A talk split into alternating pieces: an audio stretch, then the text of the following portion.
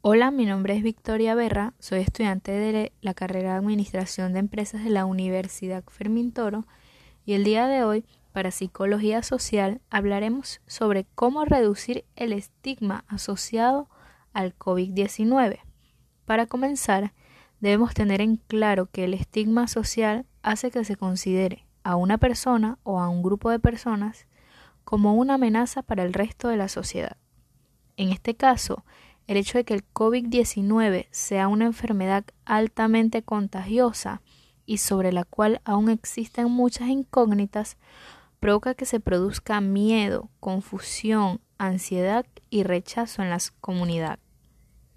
La estigmatización podría tener como consecuencia que las personas escondan la enfermedad o que no busquen atención médica en forma inmediata, con la finalidad de evitar la discriminación.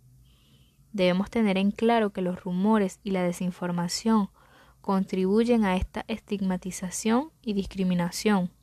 Por eso es importante apoyar y animar a quienes están en la primera línea de respuesta de este brote epidémico, como lo son los trabajadores de la salud, los voluntarios, entre otros.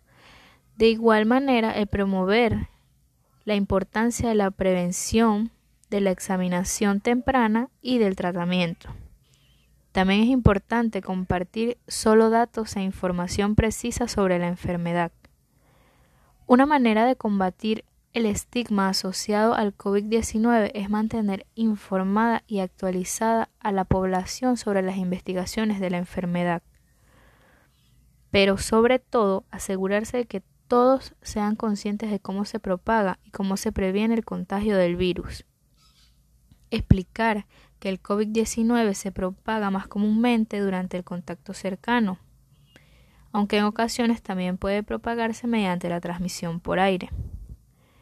Lo más común es que el virus que causa el COVID-19 se propague a través del contacto cercano con una persona que esté infectada, que mediante la transmisión por aire, y con menor frecuencia a través del contacto con superficies contaminadas.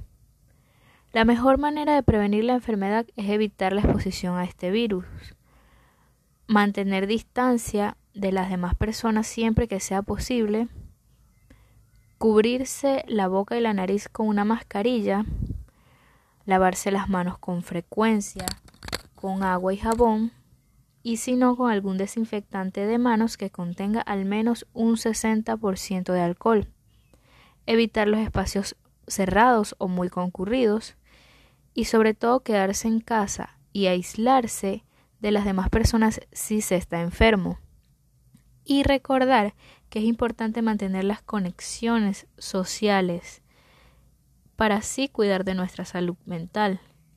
Para finalizar, la mejor manera de combatir el estigma asociado al COVID-19 es tener presente que esta enfermedad ha afectado a muchas personas en diferentes países, por lo que no se debe asociar a un grupo de humanos específico. Muchas gracias, esto ha sido todo. Espero que les haya gustado.